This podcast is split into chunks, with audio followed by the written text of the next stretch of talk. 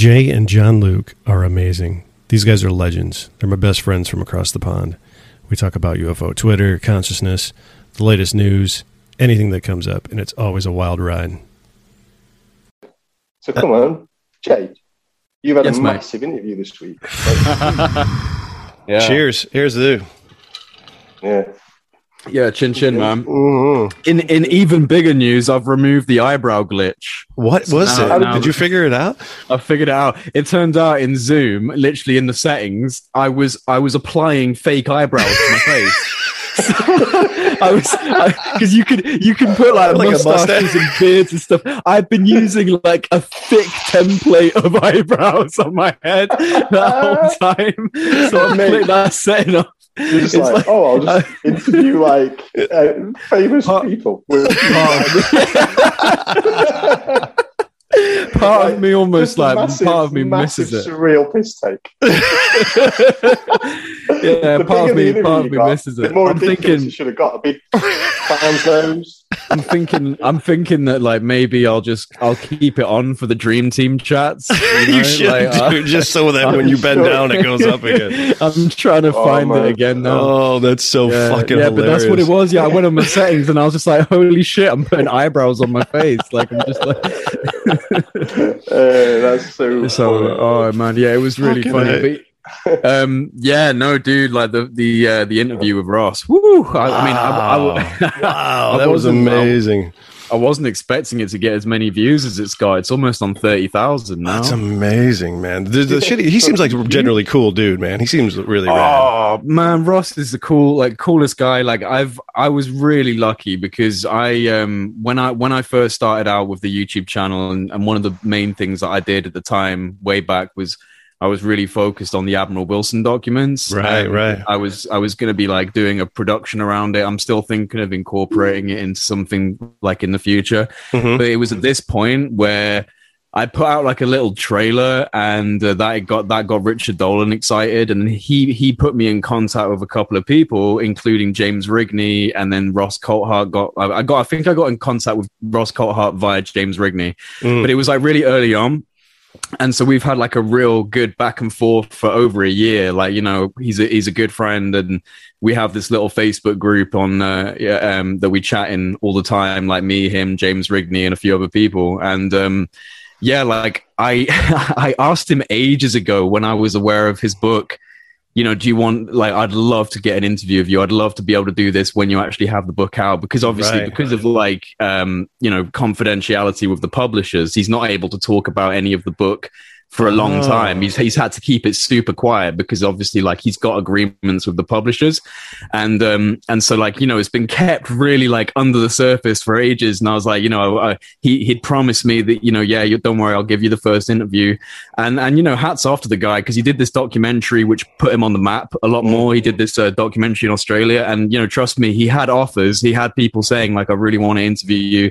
I want to know about your book. And uh, he waited out and he, he he let me do it. And wow, what an interview, man! Like some of the things he talked about, holy shit. Wow, like just just amazing stuff. Like the Nat guy. I mean, wow. Yeah, Nat Nat Kobitz is crazy. I mean, like, you you couldn't ask for like a, a, a more high highly ranked guy. I mean, he basically ran. He did run the U.S. Navy's Science and Technology Division for like for like decades. yeah. and uh, and he just full on you know he admits to ross yeah we've you know we've had multiple retrievals and there's programs working on that i mean it's it's crazy you know it's crazy it is crazy but that was, yeah I, I mean i'd known i'd known about that story in the background like i'd know he told me about it prior to the interview so i was excited for that to come out um, but there were some other tidbits that he said that I didn't know about. For example, the fact that his latest trip to uh, America, he had met with some very high-ranking uh, senior officials. One of them was active, and then one of them was former.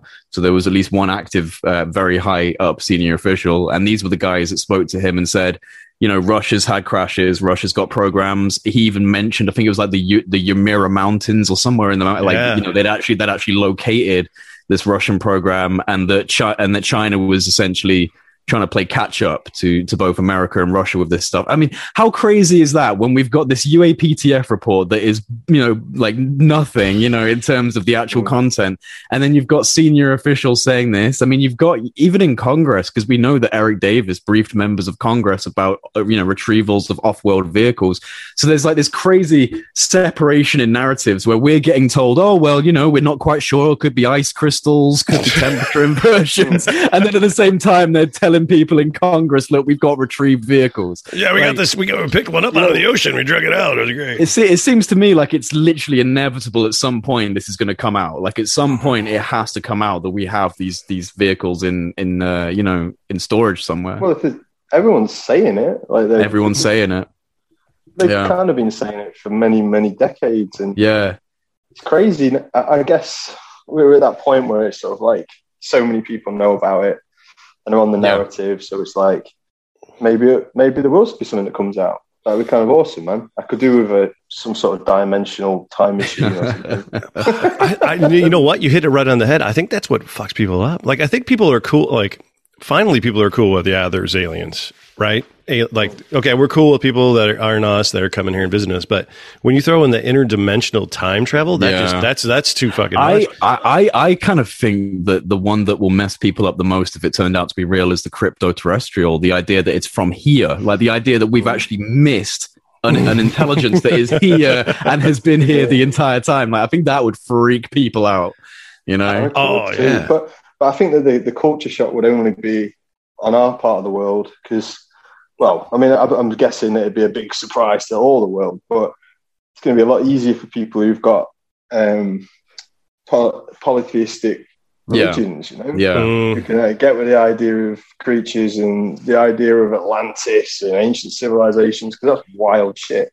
And like we've been programmed and told that this stuff's just fun legends. It's like Jules Verne and H.G. Wells and yeah, not not the Blavatskys. yeah, yeah. Crowley's. I and No, yeah, you're right, man. You're right. There's it's a different culture. Well, I mean, it's kind of like in South America and places where the like seeing UFOs is kind of commonplace. Like they don't see it as a big deal. Like so Yeah. many locals are like, "Oh yeah, we see lights all the time," you know. Whereas here, it's like, "Oh my god!" Like it's it's very very different culture, very different understanding of these things. Well, the one dream team we did with the Gau- then did Gaucho, he was like, "Yeah." In Argentina, it's just like, "What?" You know, it's like we're going to get groceries, whatever. you know, it's it's just there all the time, and it's like no big deal. You know, to us, it's you know, our both of our you know countries, it's like whoa, it's a big deal, and you know. But I've had people having conversation. I mean, I just left the pool. I had to drag the, the, the family out of the pool. I'm like, I gotta go talk to these guys in England. And it's funny because it's Fourth of July weekend, and, and my buddy, Oh is- yeah, yeah, yeah. Of course. He's like he's an army vet and you know like fought in you know a couple wars and shit. He's like, tell them fucking Brits it's America. What the fuck are they talking about? This is fucking Fourth of July. He's like, tell them Brits are fucking.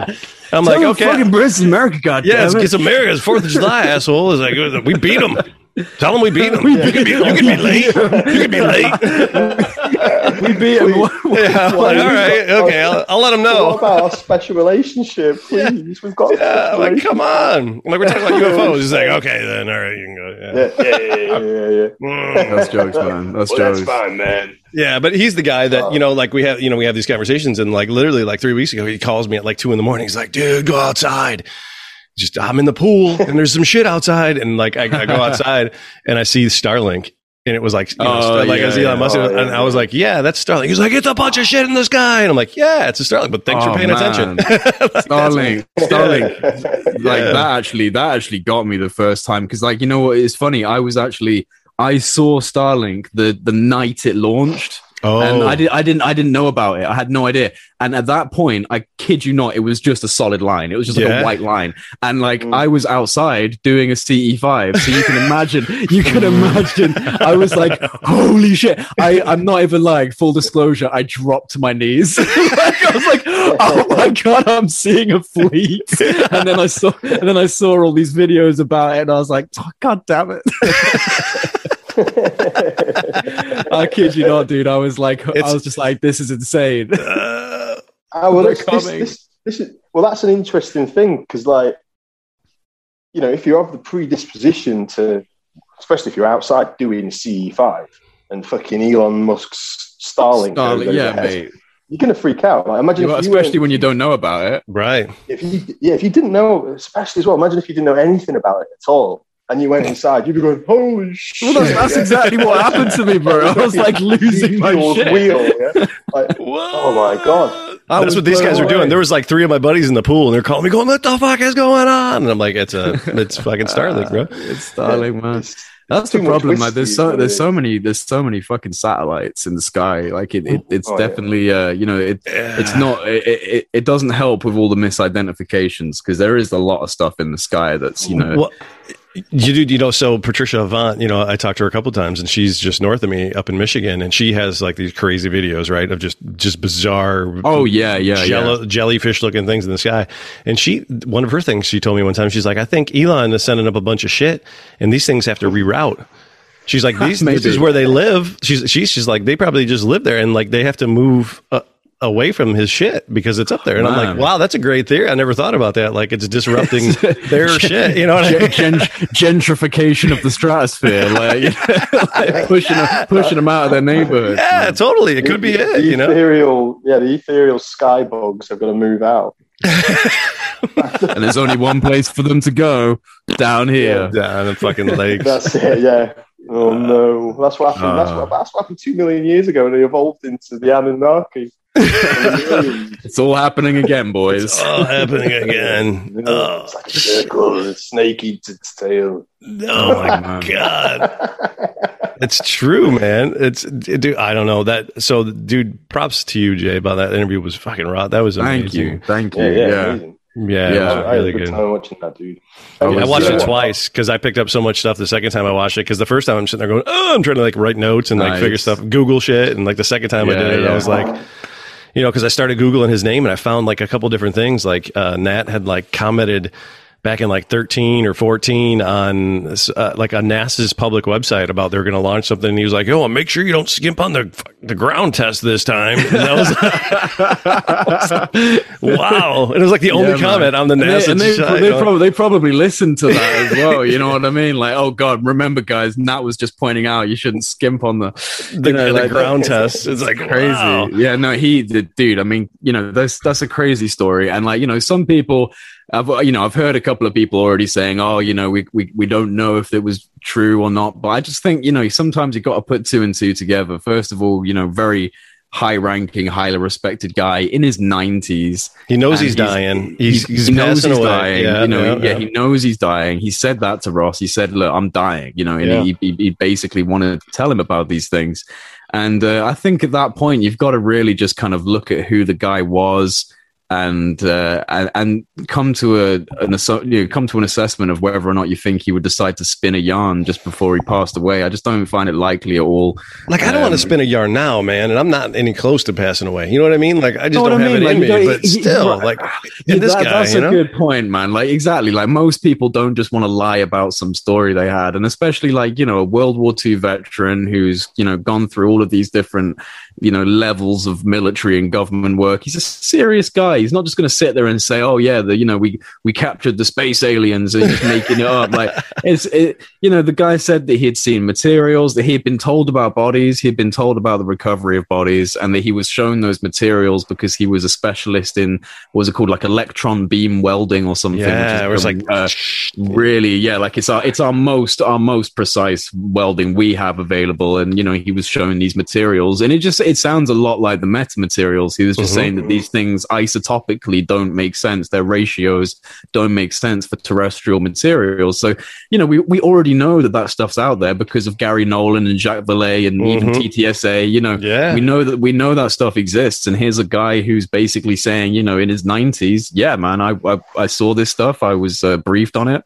And uh, you know it's something that he said to ross when he was talking about it was you know I've, I, and i haven't been read out of this program so i should probably stop talking You know, like, and he was you know apparently he, you know he was saying that mainly for ross's sake you know to protect ross because yeah. uh, you know, if he if he if he divulges classified information, that might put Ross in danger. But no, I, I have no doubt that that guy was being absolutely Legit. honest. Yeah, absolutely. It's Yeah. you know, it's a big big source to come out with something like that. That's not just your average engineer, your average aerospace engineer. That's a that's a head honcho, man. Yeah, yeah. dude. I'm, Yeah. I, I mean, that's it's it's mind bending. I mean, I think that all of this stuff is coming out and it's like so rapid. I mean, even when you and I when we met, like it's been not long ago, but I mean, like the Since then, trajectory, yeah. the tra- trajectory of everything has just been like, dude honestly like i i haven't been able to keep up with everything that i've wanted to be able to keep up with. Like it, at, at a certain point i'm just like i don't even care about articles anymore. There's too many too many articles are coming out. I just like you know what what can you do? There's just too much which is amazing. It's awesome it's awesome to say there's too much to even be able to focus on properly. You know that's crazy Yeah. cool. I think for me, it's like what's been good about that is it's focused me to just small areas. Yeah, oh yeah, because there's so much. Like it's just Yeah, like, totally. oh, what what speaks to me the most? Yeah. What do I feel? I don't know. What what what, what do I dig the most, man? So I just go down that hole. And um, yeah, your stuff obviously is good because I watch it and I pick up some of what's going on with the new stuff. Yeah then it's just giving me more time to go. All right, I don't want to know too much about what's going on over there because it's just confusing as fuck.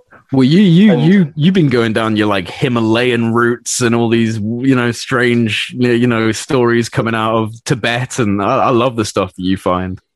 But that's where I started. Like, I remember when I got into like um came onto UFO Twitter, I was kind of just always on about it, like that element of it. Yeah, man. And stuff. But then it, you kind of like a lot of stuff though. Once you get into the social media ufology, you get sucked into the rabbit hole that's just that most people want to talk about, which is kind of meta materials. The UAPTF reports, and Yeah, like, yeah, yeah, yeah. yeah, So then that's the scene, the, the, the major scene. So you get sucked into it. So you find all you're doing is you're researching those areas that probably a million other people are researching now because it's in the news and stuff. So, so for me, I kind of like it's just made me go, no, I won't research that. Yeah. like Mhm, maybe around around the fringes, but I'll go back to kind of what I, I like them. I like swear, more. U- UFOs have got. I, f- I swear, I think the UFO conversation has the most subcultures within it. Like, I swear to Oh, God, yeah. there are so many different subcultures and like you know discussions and what people consider to be important, or you know, it's it's really Totally. weird, man. You know, there's just so many different places to focus your attention to. Well, and I think it's it's been it's it's and I see so much of this too. And I'm I'm sorry to interrupt, but like I've seen so much of the infiltration of either AI or the government or something. But I've seen like the bots or the fake accounts or like, Yeah, man. or like even if it's legit people behind keyboards just trying to Yeah, steer out the there. narrative or to be like, oh yeah, Bob oh, Lazar is full of so shit, or you know like whatever whatever the topic is. It's just trying to create the the narrative. You know. Yeah, hundred What's, what's the end game of that? I mean, because you know what? It's, it's funny because, it, well, again, when I first started getting into the back back into all this, I was a real big sort of wow, that, that whole narrative coming out of it. I was blown away by it. I was really just like, yeah, I'm digging this. I love it. Like everything that I read, I was, oh, this is amazing. And what's probably killed it for me more and made me more dubious, and I'm not, I'm not even gonna, I'm not even gonna get into that. Like I say, my focus isn't that. But what's made me more suspicious of it not being perfect is probably all the involvement on social media, squabbles, the, the little petty backbiting, the people. Yeah, man, definitely. Mm-hmm. I know Yeah. it's human behavior and stuff, but for me, that's like I save that for the pros, man. Like Mm-hmm. you guys, you got a message to tell. Dude, yeah, there's a it. tremendous amount of pettiness online. Oh yeah. Yeah, I'm Yeah. talking about from some of the Met people giving out messages too. It's like Jesus Christ, man. Like I understand it's a stressful thing if it's real, but I don't know. There's Is there any is there any examples that you can think of right now that have kind of uh, uh, an- uh, aggravated you to some extent? all right. Well, some of the main players when it's like when it's like stay on target, everyone. Like we Mm. need to. Yeah, like, yeah. What? Stay on target, everyone. When you're talking to maybe like a few thousand people that are in the geekier end of Twitter, Right. um, which then filters out to a few news sources, then gets bigger and bigger and bigger, and then then news interviews. But at the base level, where people, whether it's them or there's people communicating for them, uh, you know, being told to stay on message or I don't know, I'm not going to use exact quotes. I, why, who's telling me to do that? I'm not. Yeah, no, I know what you mean, man. Like you know, I'm not. I'm not part of anyone's club. I'm right. like that. yeah, Like, Yeah. yeah, Well, No, what's cool is that all of Tom. all three of us are not part of anybody's club, and I think that's really rad. And We're part of our own club. we're I was about to say, yeah, we're just, just our own little club. We're this just, is our own club, right? Right? Right? but we we challenge ourselves. We don't just believe everything that each one of us says either, and that's what's great about us. Like you know, it's not like I, we just fully believe w- whatever we say to each other. No, know? exactly, dude. And like, I think you know we've all spoken about this, but it's it's that whole idea of um, you know certain groups on things like Twitter and within the social media space, they kind of act like the immune system for the narrative that's coming out right now. And the moment you challenge it or threaten it, they all kind of swarm in and go like, "Oh, you you know, do you not support? Do you not support this going forward? Do you not support the movement?" And that's that's kind of why I've always like I, I've adapted that whole idea of uh, you know, like support the players but challenge the narrative. Like, you know, Yeah. be supportive of the people pushing this forward, and and you know, like that's that's not a problem at all because I have no issue with people like Lou or Chris or uh, you know Sean or or anyone like that or Jeremy Corbell or George Knapp. But um, but also just kind of you know keep in mind that this is having to be, as Ross Coulthart said in my recent interview, we're doing a very delicate dance right now within within the mainstream narrative, and if you know that then you should challenge it. You know, if you're not just an outside citizen who's buying it and going, "Oh, this is the only thing." If you do actually know that this is a narrative and we're being gentle, Well, uh, then you should challenge that. Lou Elizondo said the same thing. He's like, "Don't listen, don't believe everything Yeah. I say. Don't Right, believe everything." right, he's, He said it in multiple. He's like, "Don't believe me. Don't believe you know. Do Yeah, the research yeah. yourself. You know, check Do it the out." research yourself. Yeah, exactly. And like, like- you know, I don't, I don't think these guys need us to like pander to them and like No. hold their hand. Like they want us to ask hard questions. They want us to do that kind of challenging work. So I definitely, I definitely, you know, do lose my patience a little bit with people that just are followers of this. Hang on, there's a dog barking. Oh no, no, it's okay. John dropped off too, so I don't know where he went, but I'm gonna text him real quick. Yeah, I think he lost his uh lost the old internet connection. Yeah. Yeah, yeah. But no, you're right. No, exactly, dude. Like it's just it's just it's the idea that at the end of the day, we all want to see stuff come out, and we know that this is being done in a in a particular way. And uh, I don't think there's any anything wrong with highlighting the fact that it is definitely a narrative. You know that they're trying they're trying to tell us a story, Yeah. and they're trying to they're trying to avoid governmental culpability for like decades of secrecy. you know what I mean? Like, and they're doing a good. You know, and you know what? It really struck me, and and uh, whatever we'll talk about it when Jean Luc comes on too. But Yeah, yeah. did you watch the three hour? Um, I watched some of it. I watched. Yeah. I, I, did, I, I caught like the last hour of it. me too. and, That's uh, all I yeah. caught too. Yeah, like I caught. The, But but like you know what was crazy is my dad is eighty two, right? And he's the one who got me into this game, right? He calls me up. He's like, "Hey, are you you're watching this thing, right?" I'm like, "Oh, the." I'm like, "Yeah." I'm like, I talk to these guys all the time. I'm not like I know they're not going to pop out anything new. He's like, "No," like, he's like, "They got all this new stuff is coming out. You got, you got a video," and I'm like, "Dad, okay." So then, like my dad's, you know, one of my dad's best friends, who's you know, he, he's like in his 70s too. He's like texting me. He's like, "Are you watching the thing?" And like these guys are just like excited Wow. as shit Yeah, about yeah. it. excited, right? They're excited. They're like, "You better be watching." I'm like, "Listen." I know Jeremy, uh, like uh, we would talk, Jeremy, like I've been talking to these guys on Twitter. Like I know what's going on. There's not, they're not going to pop, yeah. they're, they're not going to pop out anything that's going to blow my mind, you know? So I'm like, all right, finally, these two old guys. That's I'm- that, that's actually that's one of the one good things I really like about Twitter is it is like you you are going to get the updates before anyone else gets the updates. Like if you if you if you're plugged into UFO Twitter, you are going to find out information before the mainstream media, before the people who listen to the mainstream media. And uh, and you know th- there's something nice about having your finger on that pulse, but at the same time it can become it can become a lot. You know, it can Oh, become yeah. uh, stressful and and I I just I just find that like it changes my attitude, especially if I wake up in the morning and check Twitter. Like if I if I'm being an asshole on Twitter, I guarantee you I've just woken up and I've stupidly I've stupidly looked at my phone and like Uh, what, oh yeah, like some guy like. C five's a bunch of woo woo stupid bullshit, man. I'm like, you know, whoa, you don't know anything about just uh, that's totally it, man. exuding unity and positive vibes. Just, Yeah. Project Unity's telling me to fuck off. Honestly that's the that's the worst thing about naming my platform project unity. The worst thing about naming it project unity is i can't do anything without someone going oh well that's not that's not very unifying dude Dude, that's totally it. it doesn't mean it doesn't mean project i'm gonna listen to assholes every day and just be okay with it like you know what i mean it, oh, so like I was hanging out with Nick Hinton a couple weeks ago, and because he lives you know close, so Nick Hinton and Yeah, I are just hanging Yeah. out, and he's like, "Listen, dude, you would not under you would you don't understand. Like I get like ten thousand messages. People are like."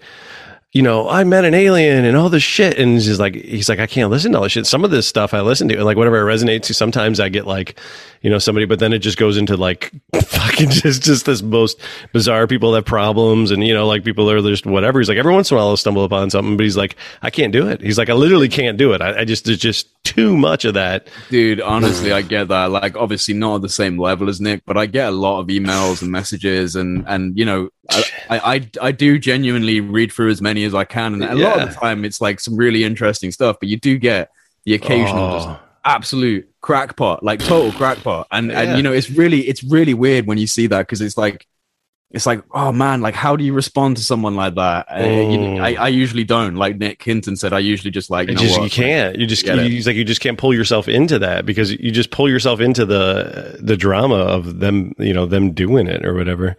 The, is the black van showing up outside? did the did the black van show up outside your house, Jay?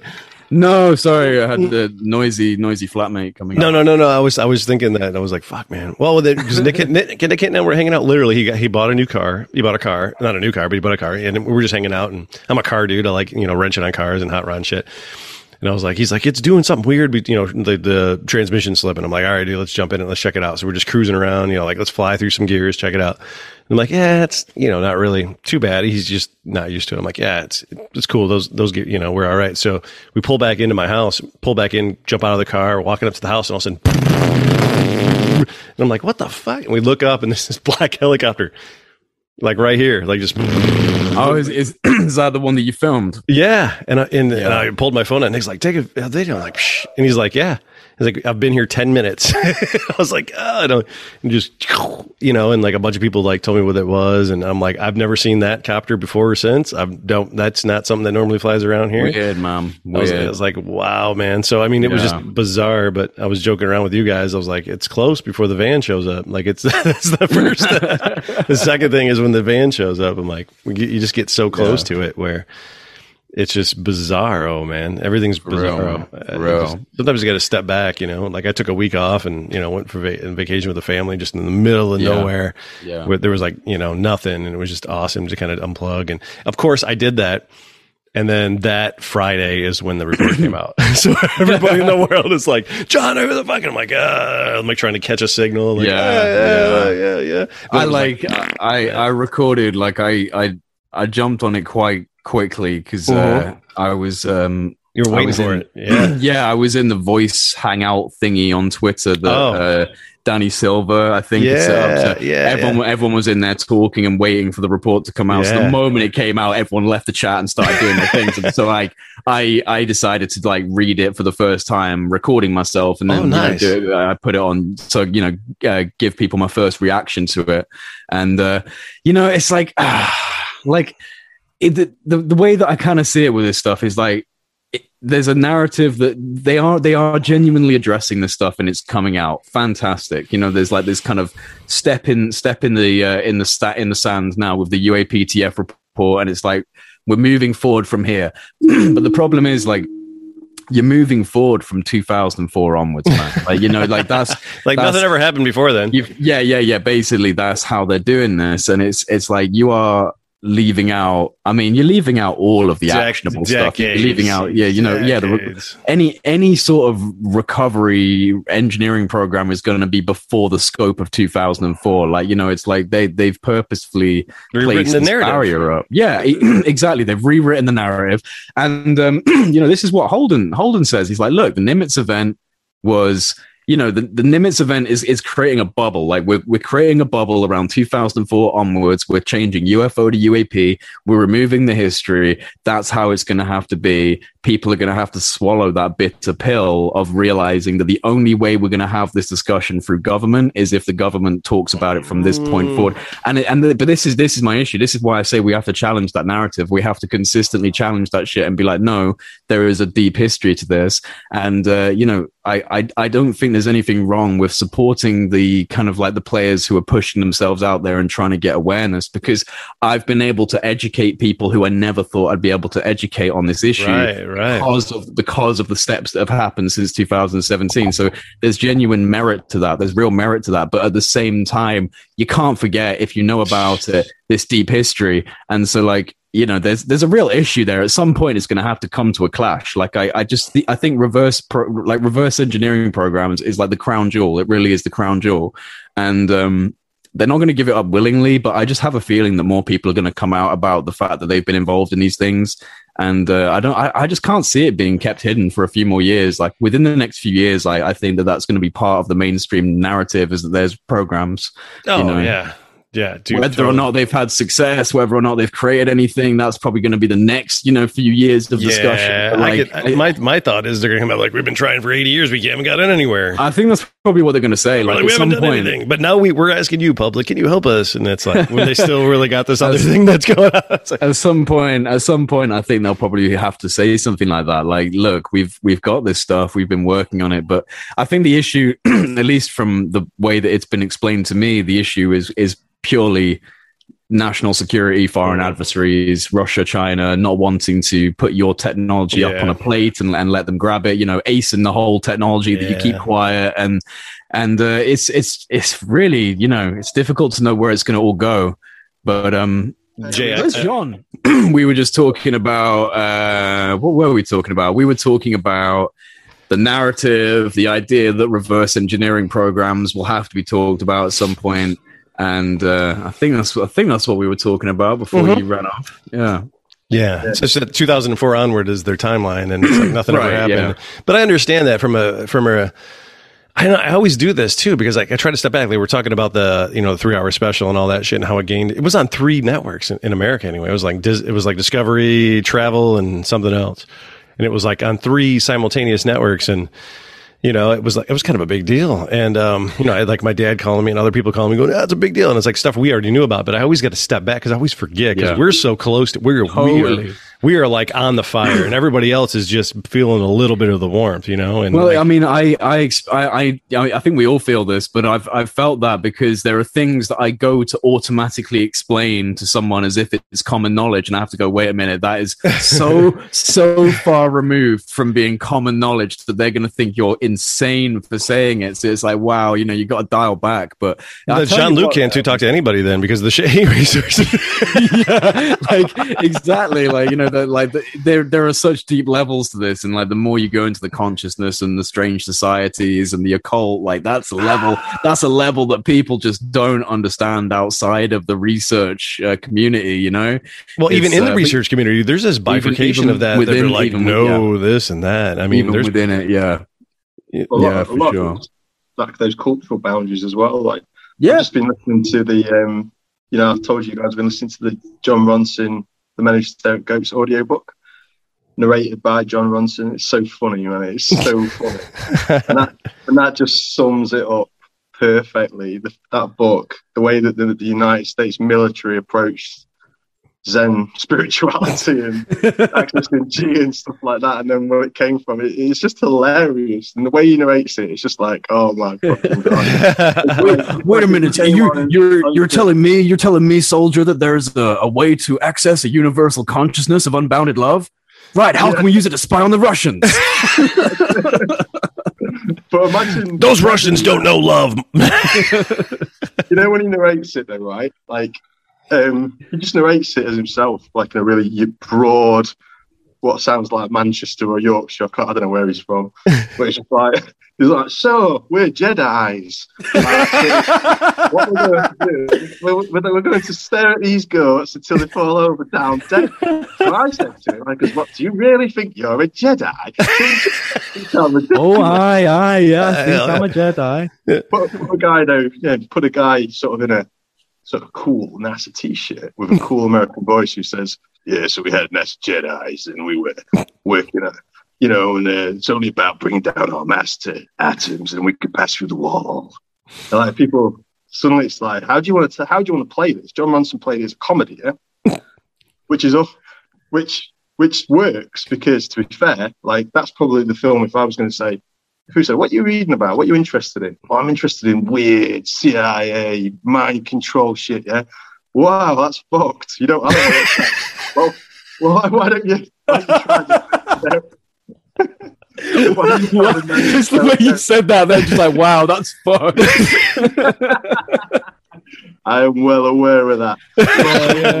I'm well aware of that. So, so what are you into? Oh, you know, the history of CIA Uh, mind control. Yeah, we went to the Kardashians. I'm looking at fucking with Claire. Oh my god! I tell you Uh, what, it reminds me actually of when, uh, when like for a, for a very brief moment, and I think I've told you guys this. I worked in an insurance office. Which, oh, like, you is- said fuck it at one point, right? Didn't you? Yeah, yeah, yeah. I did. it. I dropped my headset and like ran out and just like threw my card in the bin. Like I just left. But I used to, I like whilst I was there, I was I was kind of getting into my initial interest of looking at um specifically like the CIA Freedom of Information Act library and looking at kind of Project Stargate and the remote viewing and and I was like sending emails to colleagues like, hey, did you know that you can use your full potential of your mind to like do that? like I never got any responses. Everybody just delete, like delete, like that so jig at, a certain, at a certain point, I was just like, you know what? I don't think this place is, is for me. no, no, no. I have to go. Couldn't have, Yeah, I can't believe I find- worked there. Worst place ever. Oh my god! You know, every everywhere we got to, I always think back, and uh, because uh, uh, for my birthday it was yesterday. I, like I asked people, like everybody's like, "What do you want for birthday?" I'm like, I just want a picture of whatever the fuck you're doing right now, or something funny, or whatever you find is interesting, or like just your life right now. Just take a picture of it and just send it to me. Like I want are you sitting here with your kids, your dog. Is it a beautiful sky or whatever? You know, and this girl that I um, knew back when I was DJing in nightclubs in Dayton, you know, this is like 99, 98, you know, she sent me these pictures of me from like 1999. You know, I got like a fucking bucket hat on. I got jean, like my pant legs are this wide, you know, like, and I'm DJing in, in this club and, you know, I'm hanging out with her and I'm like, I dated this girl for like three weeks, you know, or whatever, but she has these like these three by five pictures that she took a picture of and sent them to me. And I'm like, I don't know. I don't know if that's uh, like cute or disturbing that she still has those images. I don't, I don't know either. But like, I saw the pictures and I was like, look, I've, I've come this far. Like, look how, like, look back to like Yeah, whatever, man. whatever experience you've done in your life has led you to like the point where we're at right here. You know, like Oh, yeah. when you think back, like I couldn't have fathomed that I'd be talking to two dudes in England. Uh, I'd pull my, you know, I'd pull my family out of a pool an hour ago because like I gotta go Yeah, talk to my guys right now. You know what I Uh-huh. mean? So I can come in. I'm like, that would have never crossed my mind. Like, and it's gotten me to the point where I have two Oh, of my yeah, best dude. friends. I call you guys some of my best friends ever. And like, oh, you are. Yeah, no, you are. You're our best friend as well, man, for sure. Like, it's it's really amazing, you know that. no, like, but seriously, I was looking at the ground, then I didn't see the fist bump. But I mean, like, no, if, like, you, eh if you'd if you'd if you'd like you know taken me aside a few years ago and told me that I'd be doing this kind of thing, I'd just be like, no way, man. Like, what are you on about? That's not part of my life. And now I just can't even imagine not knowing or talking about these things with people and and doing this. To, you know, it's it's it- it's just weird it how in- life works. You know. But you've done it in a good way. Like you've turned it like into like you know a quite a cool little profession. You mean Yeah. loads of people, you could have gone the other way. You could be in a psychiatric unit. yeah. yeah, oh, yeah, Yeah, yeah, all of yeah. us could have, man. All of us have been to that point where we could have been Of there. course, Yeah. of course. Like We still could be. from- We still could be. Imagine, imagine you weren't quite so eloquent. Imagine you weren't uh, quite so presentable. Imagine, and then you went and start spinning that to people. Yeah, Yeah, Oh, yeah. lies, lies.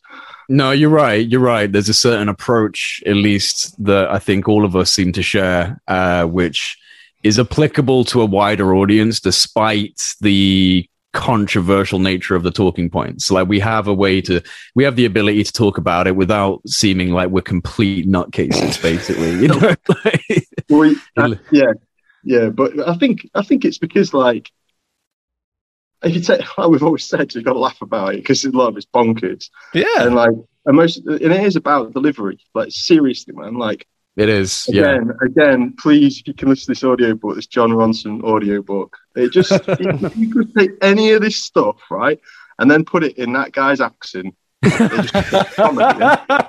no matter what it is, it's comedy that comes out of his mouth, right? Yeah. There's, craft daily buzzing the Nimitz fleet of the Pacific. I said, I said, Mr. Elizondo, you can't be serious. And Mr. Oh Elizondo, Oh my gosh, you're I am right. It's so right. It's like that, yeah. Right. And- It and changes I- everything. It changes everything. I looked at, I looked at Lou, and Lou looked at me, and, and I just didn't know what to say. Do you know what I mean? It's like that.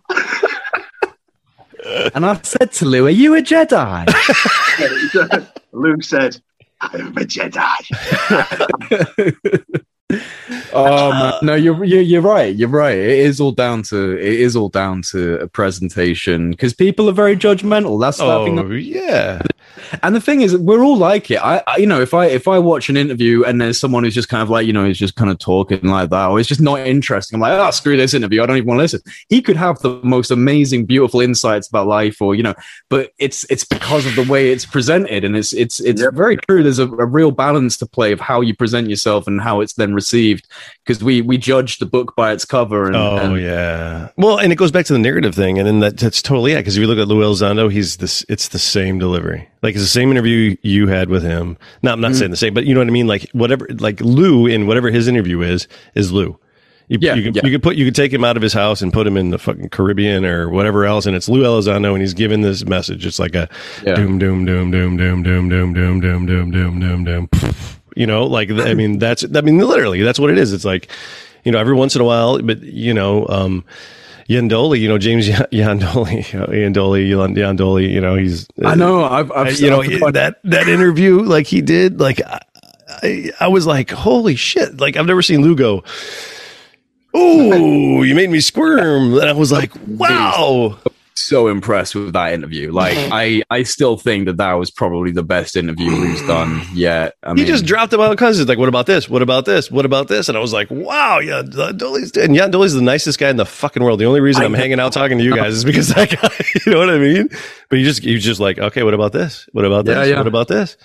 And he, and he had, and he answered or not answered a lot of the questions he asked. And I was like, that's good. And, but Lou said, question me. You know, ask don't, yeah, don't believe yeah, everything yeah. I'm saying. Don't believe everybody else is saying. You know? Well, that, but that's it. That's what I was saying before. Is these guys don't want us to like you know pussyfoot around. They they're quite happy for us to like nail down hard questions. And what's the and, hardest question they've had asked them then in your that you've seen? What's the hardest one? The one that's like, um, not like you know, seriously.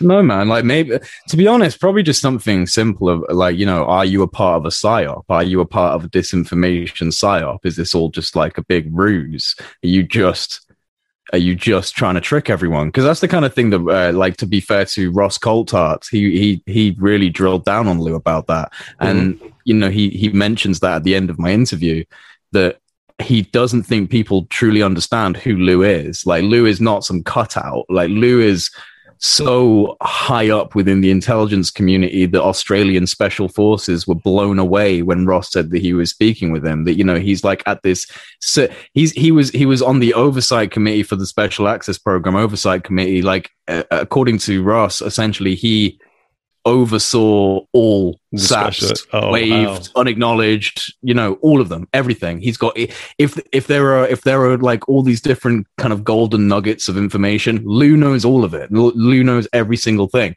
And at least that's kind of like the the impression that he gets from this guy. And so like he, you know, he and he said he said he drilled down real hard on him about this whole idea of him being in a, you know, is this just a disinformation thing? And and I have to trust, like I do, uh, you know, obviously I trust my own intuition as well, but I really respect Ross, and Ross is a very well connected guy, and he's walked away from it going, I really think Lou is for real. Like I really think that Lou is actually for real. And I'll tell you what really solidified it for me was his letter was his was his, was the cover letter that was uh, brought out um, where he has I can't remember if it who it is specifically. He's addressing it to like the department of something. Mm-hmm. Can't remember which department. But he's pissed. Like he was he was like you know because he had he had all his emails and his contacts and his files deleted recently. Like all of his stuff was hacked by the Pentagon. Like they're not his friends, and I think that he's actually realized maybe more um, about how the government operates when you're not on their team. Mm. And he's, you know, because he's a patriot. There's no doubt about it. And uh, it just what seems like he's. It, Say again. It, yeah. What is evidence is there that Lou Elizondo had all his emails and stuff hacked and stolen by the, the, the by the Pentagon? Well, I guess I guess like one, why would you start a extremely serious legal allegation with a lawyer based on those types of issues if you were lying? That seems pretty risky to like lie about your stuff being hacked because that was part of like if you read have you read his cover letter? Yeah, yeah, I have. But you know, he well, okay. Well, he, it's basically you know, saying named, that all because he was in the the the hinge point is that he was like I was part of the um, counter um, terrorism task force, but from 9-11 on, so like all of the things. It wasn't just my UFO thing. It was like I was battling terrorists, right? And like so, all of that data is there. But from an IT, so like I'm an IT guy, right? There's a um, uh, and this is a legal thing that you do to um, basically get yourself out of uh, trouble. So you can say your email retention policy is 90 days or three days or 400 years, right? So we're going to retain every email for 30 days, no matter what. So then if you need to get subpoenaed by somebody, we only can give you the last 30 days or four days or four, whatever you set your policy at. So our email retention policy in the United States, you know, whatever is 30 days. Every email besides that's fucking gone. I don't know what it is for the government. I swear, I, I think they have some type of legal, you know, retention policy so that you have to keep it for, you know, what, uh, seven years or I don't know what it is. But if they did that outside the bounds of whatever the law says you're allowed to retain that data, then yeah, they, they fucked it up. But they've done that so many times. Like, we don't know what happened to any of the Apollo moon mission footage. Right, right, right. like, oh, it's just gone. We just deleted it. You know, like bear with me. I'm just trying to find the cover letter because I because I have you have to I just have to admit like the way that he seems to be uh, on the warpath, and uh, he's got Danny Sheehan fighting his corner now, and uh, it just seems to me like there's been a, a fire lit under this dude, and you know, people might think, oh well, maybe it's all it's all just you know fake and it's it's all just being constructed, but I don't know, man. Like this letter, if I can find it, it just it, well, I get I get that too. And in either way, uh, this is my this is me being devil's advocate. Either way, either either he's le- legit and everything he says is legit and 100 percent face value that we take it at, yeah. or he's a fucking spook and he's still in the government. and He's doing everything he's that we, we think is just for the government's perspective. Either way, the narrative is out in the public. People know yeah. who he is. It's on TMZ. It's on, you know, he's been on all this other shit. And like the people, people that normally don't believe in any of this shit or care about yeah. it know who he is and are talking about it. So, yeah. Okay. All right. So, so we're in that world, the little nichey part that I've always known little bits about this and are on it and blah, blah, blah, blah, blah. Now it's getting out into the bigger wide world how long until somebody who's like not in the UFO world, who's like full blown investigative reporter? Well, I guess they are doing it, but somebody who's like cynical enough not to believe starts hammering it and goes, All right, I will find that missing video of Lou that was apparently talking at some conference that's been mentioned recently. You heard about that? Which I don't know. Which Again, one's that? Speculation. Um, where he's talking about uh, counter intel stuff regarding other things, and apparently it's been wiped from the internet. So you start hearing about these sorts of stuff, things, and you go, oh, I don't know, I don't know what's true. I don't know if he's telling the truth. I don't know if that's the truth. Danny Sheehan, I don't know what you know. In my experience of solicitors in in the UK, for example, Danny Sheehan is a he's a bombastic character, isn't he? He's like the Johnnie Cochran. Johnny, the glove doesn't fit. You must have quit. yeah, yeah. He's like the Johnny. He, you know, he's, he's been he's been behind he's been behind some of the biggest legal cases in America, yeah, like you know Watergate. I think he was involved in Watergate and some other major major scandals. Some serious stuff. So it's like big game sort of politics, but it's also like big news news story stuff, mm-hmm. but only again, it has filtered over here, but it's but it is pretty much only America. It's like you said, it's like there was this big thing on four channels and everyone watched it, and we didn't get any of that, man. We just watched probably watched some show about cheese. No well, see, that's the thing. Uh, no, literally, because uh, a, a, brother of mine is, you know, Ryan. He's uh, from Canada, right? And like Canada, like he got him to do uh, an F, you know, a FOIA for Canada or whatever it is, and it's just basically like we're aware of the UAPATF report.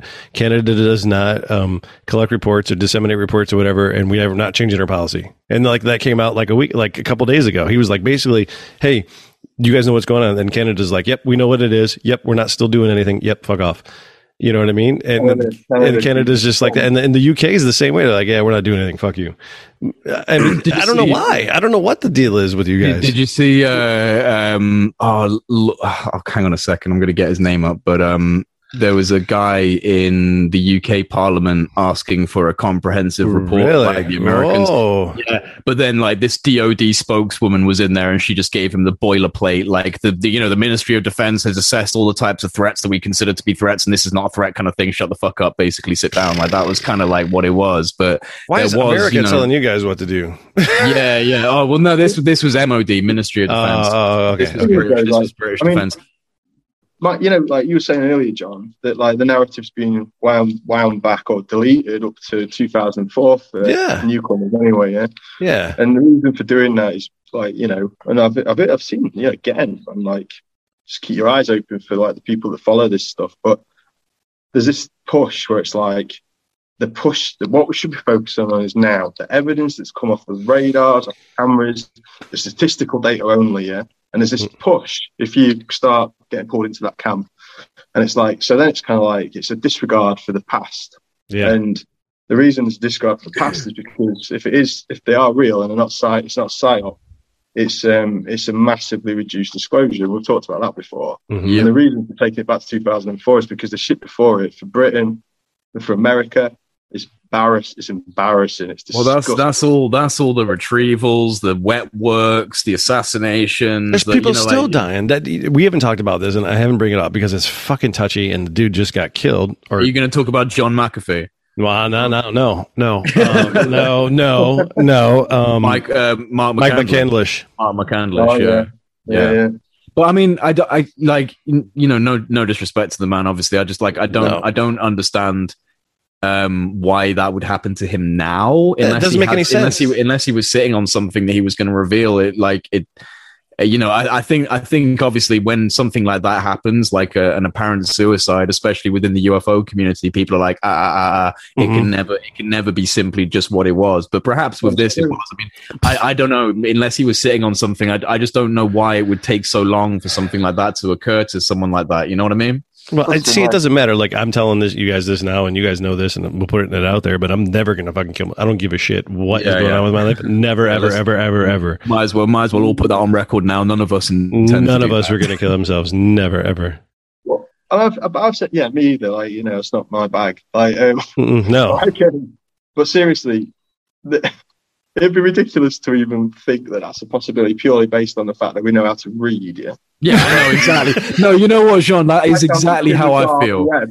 That is exactly how I feel. Like we're not. But we we're not talk though. But that's the thing. Is we're talking about it. You do you We're just- you talk about it. You reach a lot more people than I do, or you know what I mean? Yeah, but I'm, you know, like I'm interviewing people who have either, you know, like I haven't, I'm not trafficking in classified information. I'm not, you know, I'm speaking, I'm asking someone who's maybe done even more research than me and who could be even closer to that. I understand. I understand. But you, but questions. you're, you're, so- you're a voice. You're uh, Yeah, no, I like, and you know, believe me, it's crossed my mind of like, oh God, like, you know, am I being surveyed or is like, you know, is anyone? Yes. But I, I, I kind of, yes. I kind of why- feel like, why would that be you being split? Because like Rus- Rusty Rockets, right? Um, Russell Brand, he Yeah. did the show. You know, the guy's not a U- into ufology as such, but he was straight away going, "Well, there is this idea that there's a thing called Project Bluebeam, and like, you know what I mean? Yeah, it could be a psyop because people like there's plenty of people talking about it because a lot of people are, are fucking cynics or they don't believe the CIA and the Department of Defense, especially if you're not in America. Like, I mean, for us, it's kind of like, well, why should I believe them? Mm, like, yeah. I don't Yeah. believe my own government. Like, I don't believe I just- any of them. I just a bunch of think- lying bastards. Like, yeah. I just- yeah. I think I think that you know, cer- and we've talked about this like you know privately all all together. Like I, I just think at a certain point you can't you know if you open yourself up to all these possibilities, you kind of run the risk of becoming like a super paranoid, targeted individual. Like oh, you know, uh, they're always watching me. You're like you're inviting you're inviting a level of paranoia into your life. Whereas yeah. I, I just kind of like you know like if they're if they're watching me if they're watching me or surveying me like w- like what are they getting out of that? I mean there's there's You nothing feel bad no- for that guy who's got to watch all that tape.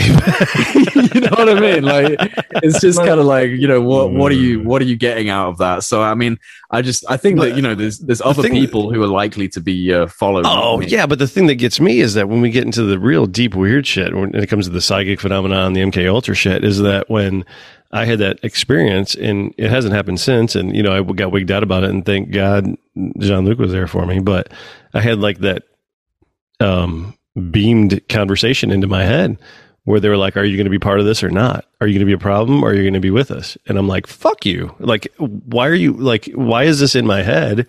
And I- yeah I- you know what I mean? And that like that never happened before, you know, in my life. I'm like, you know what? And I just got to I got back to my my street roots. I'm like, you know, fuck you and fuck whoever else is behind that shit. And if you guys want to talk about it, come on. You know, and I put it out. And and this is and listen, right? we're going to talk about American patriotism and all that. Like, dude, you got freedom of speech. Like, how much is that? These people apparently fight and die for that. Right. All the time. Yep. Okay. So if you can't sit on the internet and talk about books you've read, articles you've read, some bullshit that you've read, some whatever it may be, you know, like it's a joke. And if people are using like targeted fucking sonic signals, like Havana syndrome style on you, Yeah. voice, which you know what, I mean, I'm I'm a paranoid type myself, but I'm also well read enough to go. You know what? I refuse to accept insanity of any form. Yeah, I'm, I'll, I'll investigate everything that shows me hmm in this area because how many people talk about the deeper you get into this stuff, the closer you go into oblivion. Like a lot of people talk about that. Like they lose it or they go quiet after a while. You get the serious ufologists who spiral out of control, yeah, hmm or they get spiraled out of control. Right. They don't get killed anymore. They just get sent mental, hmm I have And to they- admit, like, it- or they Sorry. get they get made to look ridiculous. Like, Mhm. And that, that that would be pretty easy to do, man. Like, it'd be kind of like you know what? Let's go through all of these, you know, many many hours of these people talking and find the most embarrassing things they've said, make a compilation, and stick it out there, and go look at this knob. yeah. hmm It's No, it, dude, like I mean, like even as someone like you know, I'd consider myself to be relatively cognitive and aware of like when I'm being too paranoid or anything like that. Like, you know, it, even for even for me, just being on the on the outskirts of dipping in and out of different research topics, like it's it's a bit of a delicate dance to not go completely crazy. Like, you know, like I'm not even lying. Like, you know, there are Yeah. times where I'm like, because because you know, there's there's a part of me that has like a basic template of like, okay, UFOs are real, uh, ETs are probably real, some other interdimensional aspect is probably real. And then when you get into some of the specifics of like, you know, secret space programs or like occult occult infrastructure throughout the entire world or things like that, or like remote viewers who are penetrating into my mind to find things. Like it's stuff like that where I'm like, I don't know how much of that I'm willing to believe because if I go too deep into that kind of idea, I'm worried I won't come back. I'm worried that I won't be able to get. I'm, I'm going to lose a sense of. I'm going to become too fearful or paranoid, or and you know, I just it's it. I find myself operating a delicate dance sometimes of like, how much of this do I want to believe? Because obviously, like you know, like if we're going to look at the surface level of um like remote viewing and stuff like that it seems like at least on the surface like uh, monroe institute of applied science sri science applications international corporation like all of them have agreed there is some level of transference going on that can be applied to anomalous mental phenomena but we haven't been very successful in you know using it as a surefire operational intelligence gathering Oh, mechanism. and that's the part they put out to the public because they're oh yeah exactly exactly like you know you- oh, but- it works, but, we, but- we haven't been but to that's it but work. that's but, but that's what I'm saying is that's the only evidence I have to work with. What Mhm. you're saying is essentially down to assumption. Is like okay, well, yeah, they're saying that, but it's likely to be a really deep, uh, exquisite program going on, but we don't know it. We probably suspect it, but it's the it's it's the it's the idea that I don't know and I don't know enough data to fully embrace that suspicion to the point where it could affect me. Where I'm like, oh my god, I need to protect my brain from like these people. Like, yeah, you no, worries and- me. So, no, me. yeah, John, John Alexander, right, going back to Jon Ronson, that awesome audio um, Minister uh, Goats.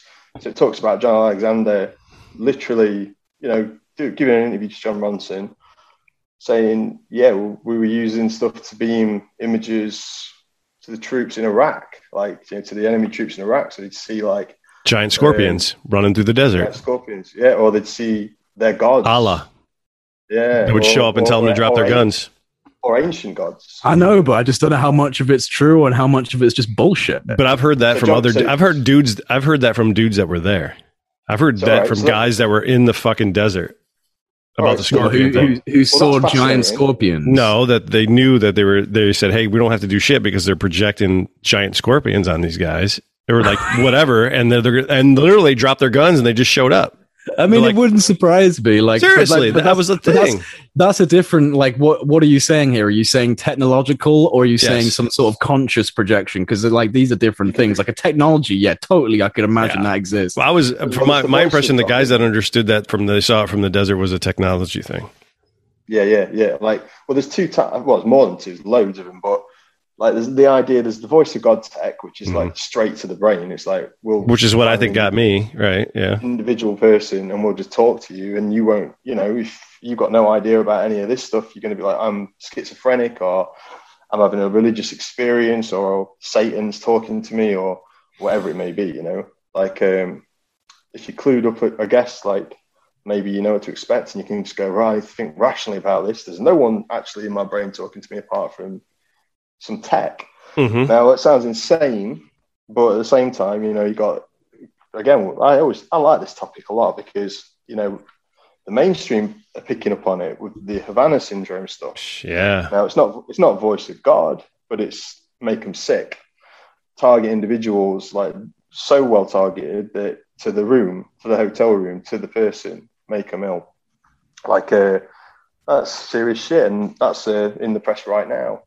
And also going back to stuff like the, the John Alexander stuff, like the, the use of audio um, signals uh, to again in the Iraq situation to voice of God, but on a mass scale, so it'd be to a whole area. well, to be you know? fair, there's there's circumstantial evidence for this kind of stuff, like the Russian embassy situation, where like a lot of uh, you know American officials were having strange, uh, you know, like nausea and issues, and it turned out to be likely uh, a directed energy weapons style thing, and you know that was back in the Cold War. I think that was happening. So like, Mhm. you know, it's uh, it's I, I don't I don't not believe that there are some very advanced tools for the changing of cognition and stuff. I just kind of struggle with the idea that there's someone sitting somewhere trying to like Jedi mind style enter my brain when I'm just a 26 year old dude talking about UFOs. You know what I oh, mean? Yeah, yeah, yeah. But see, I no, I get, I totally understand that. But this is where my mind goes is that I started getting real deep into this AI and this EI thing, and I started talking to Nick Hinton, you know, and we were talking about all this stuff. And like, if you have the capability technologically to do these things, and you give it over to an AI program that doesn't have any conscious, you know, or empathy or whatever, and it just does the best thing it can possibly do for the task that it needs to get done, and you give an AI uh, this capability, what is it going to do? It's going to be the most insane thing you've ever imagined, right? I mean, if it's done every, uh, if it goes through every learning curve it ever and then just figures out the best possible way to do this, and this does this, and it's left unchecked, that's either a directed population or the world. Well, I mean, I guess I don't know, but what I'm trying to think about with this is AI. If it's going to exist to that extreme, it already does because we'll have got to the point where linear time will have been broken down by it. So Sentient, if it yeah. wants to, so if it wants to appear at any time in the past or future, in my mind, it could. So until, as soon as the very concept of AI came into someone's head, it existed. Yeah, yeah. Well, this is this is a you know like people believe that some of these uh, objects are AI from the future. It could even be our own creation coming back in time, or you know something along those lines. And like Yeah. I, I you know I, I do think because I, I I am pretty worried about the development of artificial intelligence and the integration of AI with like the human system. But it also seems I've been thinking about that a lot because I can't decide whether I should be like scared or excited because part of me thinks you know we we can't escape the fact that we are genuinely just nature represented. And so if we're doing things like building structures and technologies that's still essentially nature building that technology. So be- perhaps like the human being is the platform for nature to experience more stuff and then the innovation of technological integration is just nature's next step in expressing more. Like how can i get more and more and more and faster and faster and more complex? And so the human body goes through this metamorphosis of eventually transcending into uh, you know artificial intelligence and this type of thing. And, and maybe that's actually the natural progression of nature's evolution through human to something else to transhuman. Maybe that's actually it but it still seems very unsettling to me. I, I, I think I think it's I think it's almost like you know if it becomes like that and AI does take over to that and we become part of it like it's almost like we've just gone ah, you know what? The majority of us are so fucking lazy to try and progress spiritually in the, on their own that we have to like rely on yeah. Fucking Elon but Musk. maybe like maybe that's but that's the truth. But that, you- john that is the truth. Like we look around the world what do we see? We see a real apathy when it comes to spiritual development right? And it seems like no matter what even though if you if you took most basic human or humans on the street and said what do you think of this terrible thing or this terrible thing or this terrible thing in the world? they'd be like oh it's awful. We need to change. We all need to change. But no one does. So maybe it really is our solution. It's like, yeah, you, you know, it would. I, I agree with you. It'd be fantastic if we were kind of like shamanistic and medit, you know, meditating, and it was a part of our learning.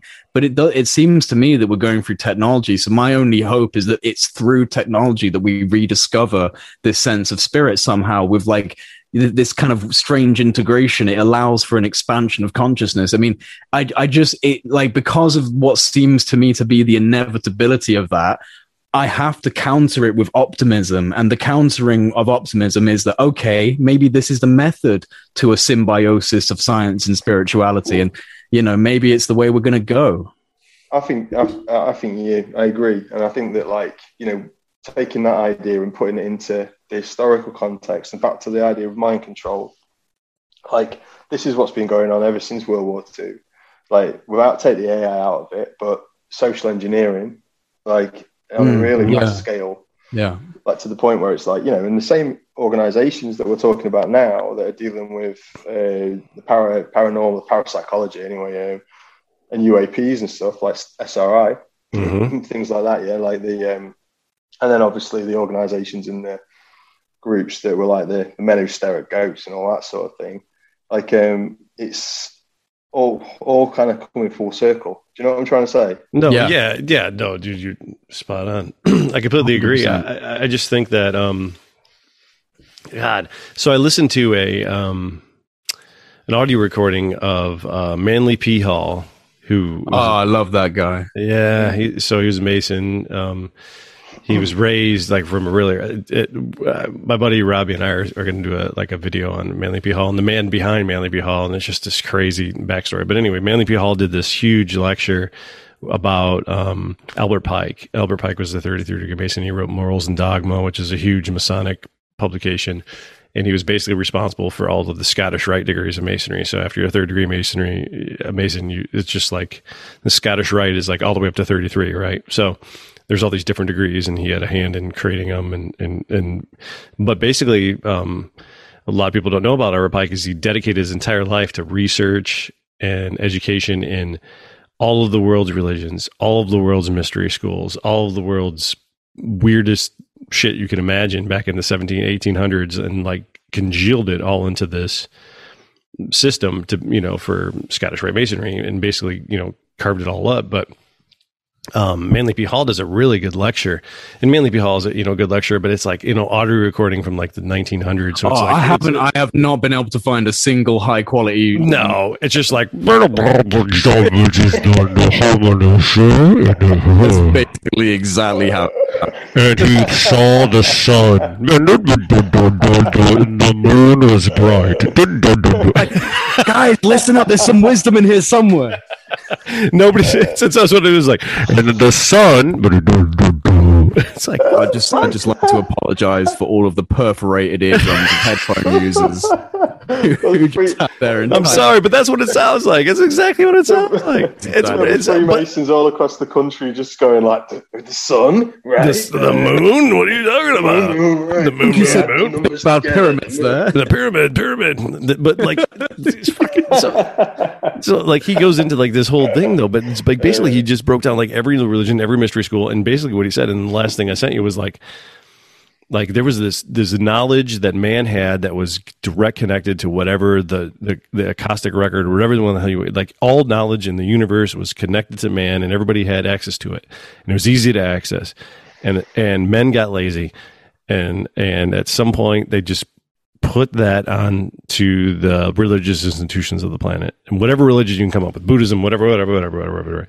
all these things happen and there was a person in charge and when you needed something you would go there and that would make it happen and everybody had it innate in in them and everybody had the knowledge and everybody had the knowledge but like it got diluted through time. It was just like, oh, we'll just let somebody else deal with it. And we're just, oh, hey, we're just, oh, we don't have to worry about that. We don't have to sit here and meditate and talk to somebody. We can just go to this guy and he's going to do it for us and he's going to figure it out. And then like that just is it ended up to what what today is. It's just this thing where we go yeah, once once that guy dies, no one knows what to do with. Oh well, they always had a sage, or, you know, somebody else, but then it got diluted to the point where like the source, and, and what he's saying is all the source of like Buddhism, Hinduism, Muslim, uh, Christian, all that stuff is just it's it's the same. It's the same source that we've. It's it's just that it just got bifurcated, and everybody got lazy and didn't want to deal with it. Well, that's that's actually what Terence McKenna says. I was listening to him recently, where he was just kind of saying that you know it's not it's not the discovery of new information that we're looking for. We're actually seeking to remember things we've forgotten. Yes, And, and, that's what he said. Literally, it's like we are have uh, uh, amnesia. Basically, we have Yeah, amnesia, yeah. and purposeful. We- We, did it to ourselves. We're just like, fuck it, we don't want to know anymore. Somebody's going to figure it out for us. That's what it feels like to, to me as well. Like every time that I piece something together, it's like, yeah, of course it is. Not- yeah, of course it is. I mean, part of it's my mind blowing, but it just seems fucking right, doesn't it? I guess. But, Yeah. Well, that's that's the kind of that's the kind of thing that's uh, spoken about by.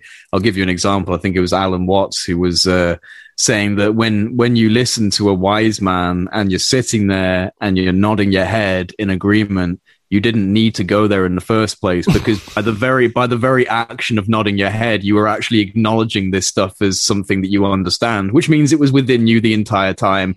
And uh, and I find that interesting. Is it's that idea of within you there is a profound depth of knowledge that you don't realize until someone else maybe unlocks it for you, and you go, "Oh, I agree with that. Wait a minute, I agree with that," which means I think about it, which means I understand it. Like, I've thought about Yeah. that before. Yeah. exactly, exactly, yeah. What's the? Yeah. I mean, these sort these are the sort of thoughts that you know I love and keep me up at night and stuff, but in a good way. But like some people, they, they hate it. Like I know. you know, they they detest it. The idea, just sit, you know, let's sit down and think about the nature of reality. Yeah, Let's think about like what happens to us after death. You know, like I was talking to somebody the other day, like a friend of mine, and we were saying, um, okay, so we're going to talk. We were talking about, uh, we were talking about the brain, the mind, overcoming fear, and that sort of. It sounds really cheesy, but we're talking about it in a in the in a sat in the in the way of like psychoanalysis. Yeah. yeah, So it's like going, all right. So basically, the brain, for example, see uh, experiences fear, and then it can either run or it can The fight or stay flight. The fight or flight, right? Yeah. Third option, freeze. Okay. Hmm. So I was like, okay, so there's three options in the human, apparently in the human being. Like, so what you get is you get fight or flight. So that's what most people would say. Right. Or the freeze. Or fight, or they freeze because it's just like I cannot process it. So a lot of the time, the reason apparently behind that is in animals is they freeze because it makes them less visible. Ah. Okay, all right. So, but they So like a rabbit. You ever snuck up on a rabbit and it just yeah, they just freeze. So imagine In the garden? That, that process. Yeah, so in that process, like you're out in the in the wild, in the wilderness, or wherever it may be, and a predator appears. The rabbits all shit themselves, but instead of running, the ones that run, they're down the burrows. The rest of them are just frozen. Yeah, not all of them are going to get eaten. Do you know what I'm right, right, right, right. So it gives them that moment of time. So in that freeze, okay. So what she was saying was going, all right. She's a psychoanalyst, so she was saying, um, your mind, your body has reacted to something in your mind that you you haven't even processed. You haven't thought about what Mhm. any of those things, all right, and especially the freezing because the freezing seems insane. Do you know what I mean? Yeah. So A lot you, of time- you, you, you have no con- control. You have no control over it. Just happening to you. just happening to you. And I said, okay, so all right, because what's interesting to me about that then is that in that process, what you're talking about is you think that's physical, don't you? You think that that's a physical thing. Your brain has physically done that and then sent that message to your body to freeze. Mhm. Because yeah, I guess. But you're saying that it's happening though without a process, so you're not aware of it. So it's subconscious. Yeah, like, yeah, Mhm. that's right. So, 'cause- so in the subconscious, I guess, do you really believe it's subconscious, or do you believe we're stepping outside now into something else, or deeper inside? Like, and she was like, she just they just can't go there. She was just like, "Whoa." No, they can't. Yeah, they can't. They can't get there because they can't So- analytically step into that realm, man. It's still. It still just comes down to the kind of uh, electrochemical processes in the brain and, and nothing else, you know. Exactly, and this is and this is the danger a lot of the time with you know because this this is like what I'm studying and stuff. Uh, this is the danger I see a lot of the time with that area is that it brackets things. Um, oh, yeah, it's this or this. It's not. There's no. It, it Yeah. does, It- and the people like, but at the same time, the more radical psychoanalysts or psychologists are usually the ones who've delved into that. You know, Well, this is like because you because you you need a you need a symbiosis between these things instead of having them separate. You know. yeah, Yeah, but you. But the, the people that need to have the scientific part need the science to make it happen, and the people that Yeah. need the metaphysical part need the science to back up their what their beliefs are already. Exactly. Exactly. And it's Um, hard because the thing that really got me in this whole thing, what you're exactly talking about, is where I can't remember the study if it was Cambridge or Stanford or whatever, but they would show people like a bunch of so it was pictures, and they would had all these sensors hooked up to your brain and your sweat and all this other stuff, and they would show a picture like a bunny, a heart, or whatever, and like it would be some evil, scary shit, and your body would react before the picture even showed up on the screen.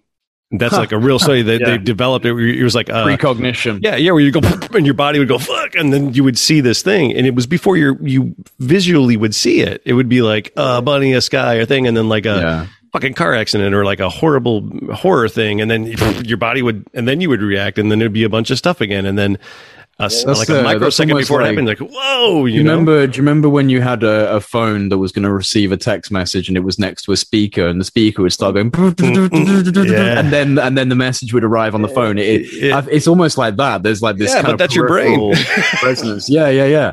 Um, but you know, like kind of talking about this whole idea of like the scientists need one explanation, and then the like the metaphysicians need another explanation. Like they they definitely need to converge. And you know, I I, I said this recently. I put a tweet out just kind of saying we need like shamanistic scientists, like people who have the ability to to logically analyze uh, physical reality Yeah. objectively, but what but also have that ability to intuitively experience and translate physical reality as a manifestation of a force from which all inspiration and creativity comes from. So like you know this idea of like okay i can i can look at the simulation we're in and i can look at all the components and i can write phd you know white papers on this stuff but i acknowledge that these components arise from something deeper that is this more mysterious aspect. And we, we need people with both those ideas combined instead of being separated you know? But that's fucking you rare.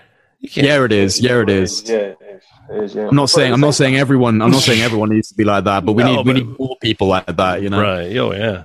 science and religions, you know, or, or metaphysics, or Yeah, like you know, However you spiritual wanna put it. science. they, they Spiritual were separated science. Yeah. a couple of hundred years ago, weren't they? So, like, Yeah. it's- yeah, you're right. I agree. I mean, that's what everybody says. It's like you know, everybody goes down this hole.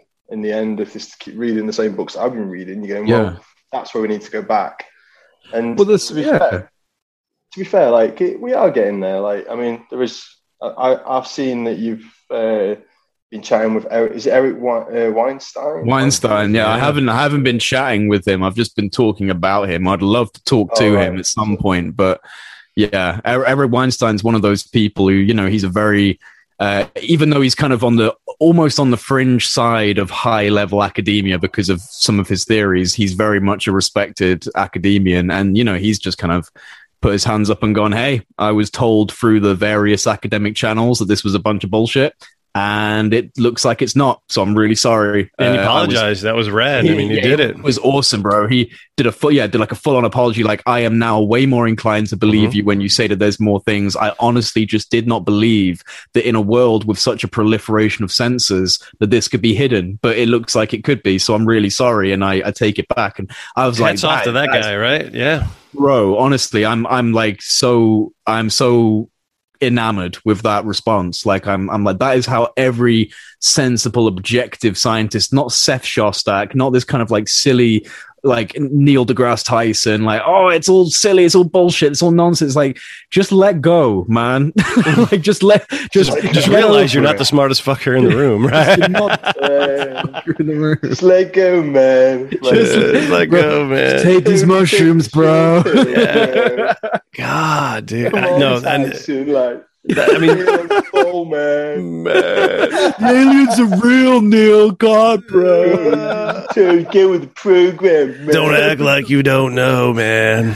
Oh man, you see Don't those, act uh, like you don't know. you see those images that came out of him hanging out at Ghislaine Maxwell's house. Yeah. Yeah. Then goes full Oh, circle God. back to the fucking evil satanistic Right. fucking uh Maybe but the he's thing is, though, like you know, it's just like pretty much anyone who's anyone's probably been through that fucking place. yeah, I know. That's kind of Yeah, my yeah. thought as well. I was like, Yeah. ah, it's not, it's not anything. Everyone's Yeah. been through that house. They're apparently. probably going. The, the toilet in that house is probably like a green screen. you couldn't actually see. So when you were in there, it just suddenly projected this image that they took CCT of, of that. Probably. Oh shit! Everybody's got dirt on them, man. Oh, man. Oh, Tell me about man. it. Tell me about it. It's like, I mean, I don't want to get too off topic, but it's like the whole McAfee death, man. Like McAfee killing himself recently in prison, like, you know, killing, killing himself. Yeah. Oh, yeah. uh, he he he actually like he got like a tattoo saying I'm not suicidal, and then he was saying that he was gonna Yeah. like he had a load of information on CIA guys, and then dead. Yeah. So that's Yeah, some yeah. that's some creepy stuff, man. Like Well, he, he was a, he's a wild man. Like I mean, Mhm. I've been really following Yeah, that man really. for ages. Have you ever seen the Netflix you- thing on him, dude? Forget it. There's girls shitting on glass tables in front of his face and uh, just all kinds It of stuff. Well, he, he had like a whole he had like a whole compound. He had like the whole like compound in Belize with like a drug lab and armed guards and like there's that whole Yeah, thing. girls shitting on glass tables on his face you're, and like you're really fuck. focusing on that one, aren't you? well, I mean, it's just like I, I watched that whole thing, and then I was like, "Well, what did he want you to do? He wanted me to shit on this table." I'm like, "Yeah, he All paid right, me a lot of money to shit on his face." Okay, I uh, fucking no. like I can't. I mean, I've been into some weird shit, and you know, we talk about a lot of weird shit, but I've never got to the part where like I want to see a girl Uh, shit right on my face. I just never. No. That's You that got a that that, that to go, John. I was, gonna, I was I got- literally I was about to say that that comes to the thirty third degree. yeah, like, I got a lot more to go. yeah, drink more, Jesus. John. Drink more. Oh, fuck. Like it. Yeah, man. Yeah, you're right. Jesus Christ. Oh, God. Yeah, no Yeah, matter how far we go, we're not going to get to that point. If you have, if you guys start telling me you're having girls shit in front of top of you, I'm leaving. Hey, not recently. We have- but like, Not recently. We've But like, uh, well, welcome to the intellectual corner of the UFO discussion. yeah, I know. Now, now I'm probably gonna have a load of people going, "God, man, Uh, fuck you guys. You guys were cool until you started talking about that. Stupid bros." like, um, who's this? Who's this guy interviewing Ross Coulthart talking about sitting on tables? That was me. Yeah. That's not this Yeah, guy. yeah, That's- yeah, that's that's my all on you, bro. It's That's me, all yeah. on you, bro. Mazel tov. Sorry. One thing I did want to talk about was John McAfee tell his story about um, when he was younger, when he was first getting into the programming and stuff. He was apparently enjoying his acid. Right, Yeah. so Yeah, no doubt. no acid. doubt. And then his, his mate apparently turned up and went, Hey man, you ever tried any DMT? and he Oh, was just wow. like, No, what's DMT? Because it's fucking crazy shit, you know? Like, so he goes, This is DMT. He gave him some DMT, and he, but he gave him loads. like way too much. And he basically said to John McAfee, because, you know, you only take a little bit or whatever. He goes, Anyway, so he went, and I just did it So all. John McAfee took all of it. Yeah, yeah, yeah. like a hundred hits. He goes, "Ah." he goes, and in his interview, because I'm not actually sure if I've ever come back from it. I Yeah, Right. Yeah, that's some shit right there. That's some yeah, shit. like because it just like changed his life completely. Just after that, he was like, "I am no longer John McAfee as you may have known me. I now Right. just have Would strange you? coloured hair." Would you? Uh, would you do it? Would you do it? What hundred hits of DMT? With John McAfee? No. With No. John McAfee, No. the girl takes a shit on a Yeah. table. He's under there going, it's going to be great. Here. I'm ready, ready to blast off. yeah, like maybe he knows something we don't. No, no, seriously though, like, would you? Uh, would you take uh, DMT? Like, you know, well, it's naturally occurring in Yeah. your body. It's literally naturally. It happens. In your, know, body. Your body, your body creates it. But yeah, why not? no. But would you? Uh, would Mike you Tyson. It changed Mike Tyson. You know, Mike Tyson was most like the. You have you heard Mike Tyson's trip on DMT? Have you seen that thing? yeah, thing? Well, well, where he he did the five mm. MEO, the the toad. Toad, The yeah, yeah. yeah, yeah. It changed him, man. It It changed changed him. his life. I mean, that was one of the most like you know he had a lot of shit going on with him psychologically. I mean, he was Oh, my God. physically he was the baddest Yeah, dude in the, on the planet. Like, and you know he, would up- just well, you think about the idea that psychedelics are to dissolve the ego. You're talking about such a huge ego, like you know, the I I am the man, and I am like the the one who is the best. Like that, that all getting di- diluted. And just, yeah, like holy shit, man, that's a big experience to have that all collapse in on you. And that's because that, that that was amazing with that. Um, listening to that interview, is he? You know, he's. I mean, was he in his, his late fifties, sixties? He's probably he's like 58, 56, Yeah. 57, and, and you, yeah. you could tell that was a genuine realization. He was like, I did, I, you know, I, he was having like profound realizations about how he had behaved throughout his life. And it was like, wow, man, like this guy's really, you know, he's gone through the psychedelic ringer, like the spiritual ringer with that Mhm. stuff. So Mhm. I, like, I'd, I'd like to, I'd like to have the experience. My bet, my best friend who is kind of like what I am in, like what I do within the UFO community. He's kind of the same with psychedelics. Like Oh, he's, cool. he, he's very into that. He knows all these Mhm. different people, and uh, you know, he's he, it's kind of like he's always trying to get me to take psychedelics. I'm always trying to get him to do CE fives. it's like you guys same- should just meet up in the the middle and just do both Yeah, at the yeah, same yeah, time, man. real. Just, uh, I know, yeah, yeah, yeah. That that'd be great for the skeptics. I took some mushrooms and saw a UFO. Oh, did you? Yeah, no Mm. shit. Yeah, me too, man. Me too. I see him all the time. Every Tuesday. yeah, yeah. You know. Every Tuesday. I don't, I don't know what the connection is. I take about five grams of uh, psilocybin cubensis, and then suddenly these, these aliens just melt out of the wall and, and take me take me by the hand. Yeah, no, I can't can't put my finger on why that keeps happening. You see, Mike Tyson. Um, I don't even know how I saw this one, but Mike Tyson was on. Is it, is it Logan Paul's? bro- Oh man, Oh, yeah, yeah. yeah. And he just ate like, you know, the full five gram dose of mushrooms. Like, "Ah!" This is a moonshot for the average person. Like this is Mike. You would eat this amount as a, as a daily dose. I'm just getting ready to shove it down. Mike, this, Mike, this is a lot of motherfucking mushrooms. Mike, this is like That- that's what I'm saying. there you go. That's nothing. Tell him I used to do bags, nigga. This is crazy. I can't. Oh, he knows. Oh, he's gonna be chewing for a second. Now, the, the, the pussy people put it on a peanut butter sandwich and mix it together. You know what I'm saying? But Mike wants all that those little particles stuck in his teeth. See you later, yeah. I'm still bits of fucking mushroom I don't know, like like if you if you like five five grams of mushrooms in your hand is is a lot to look at. Oh, it's lovely. Love love doing this every single fucking time. Every time. Wish we could do it more. I wish Yeah, we were hanging sure. out together. We will soon. We will be. We will As be. long as Don't your worry, country bro. lets me in, I'm coming. Peace and love, man. Peace and don't love. don't place your bets on it, but we'll figure out something. Yeah. smuggle you in. I'm gonna come in with a fucking Yeah, yeah, uh, yeah. Bruce Springsteen T-shirt and the fucking American flag and America. I'm here. Uh, I'm vaccinated. Fuck everybody. Let's do it. Let's do it. I got all the vaccines. Where are the fucking crumpets? I want to crumpet. I want to see the. I want to see the. Give me fucking- goddamn crumpet. I want to see the Queen and the Big Ben. Let me see the Big Ben in that and that bridge you got over there. I want to go over that thing. This, My God, this yeah. cheese has got too much flavor. I don't like cheese with flavor. God damn it! Everything tastes like fish and chips. What the fuck is a chip? Get out of this Mary Poppins nightmare. Yeah. Why does it rain all the time over here? You fucking people. Oh my God, it's so true though.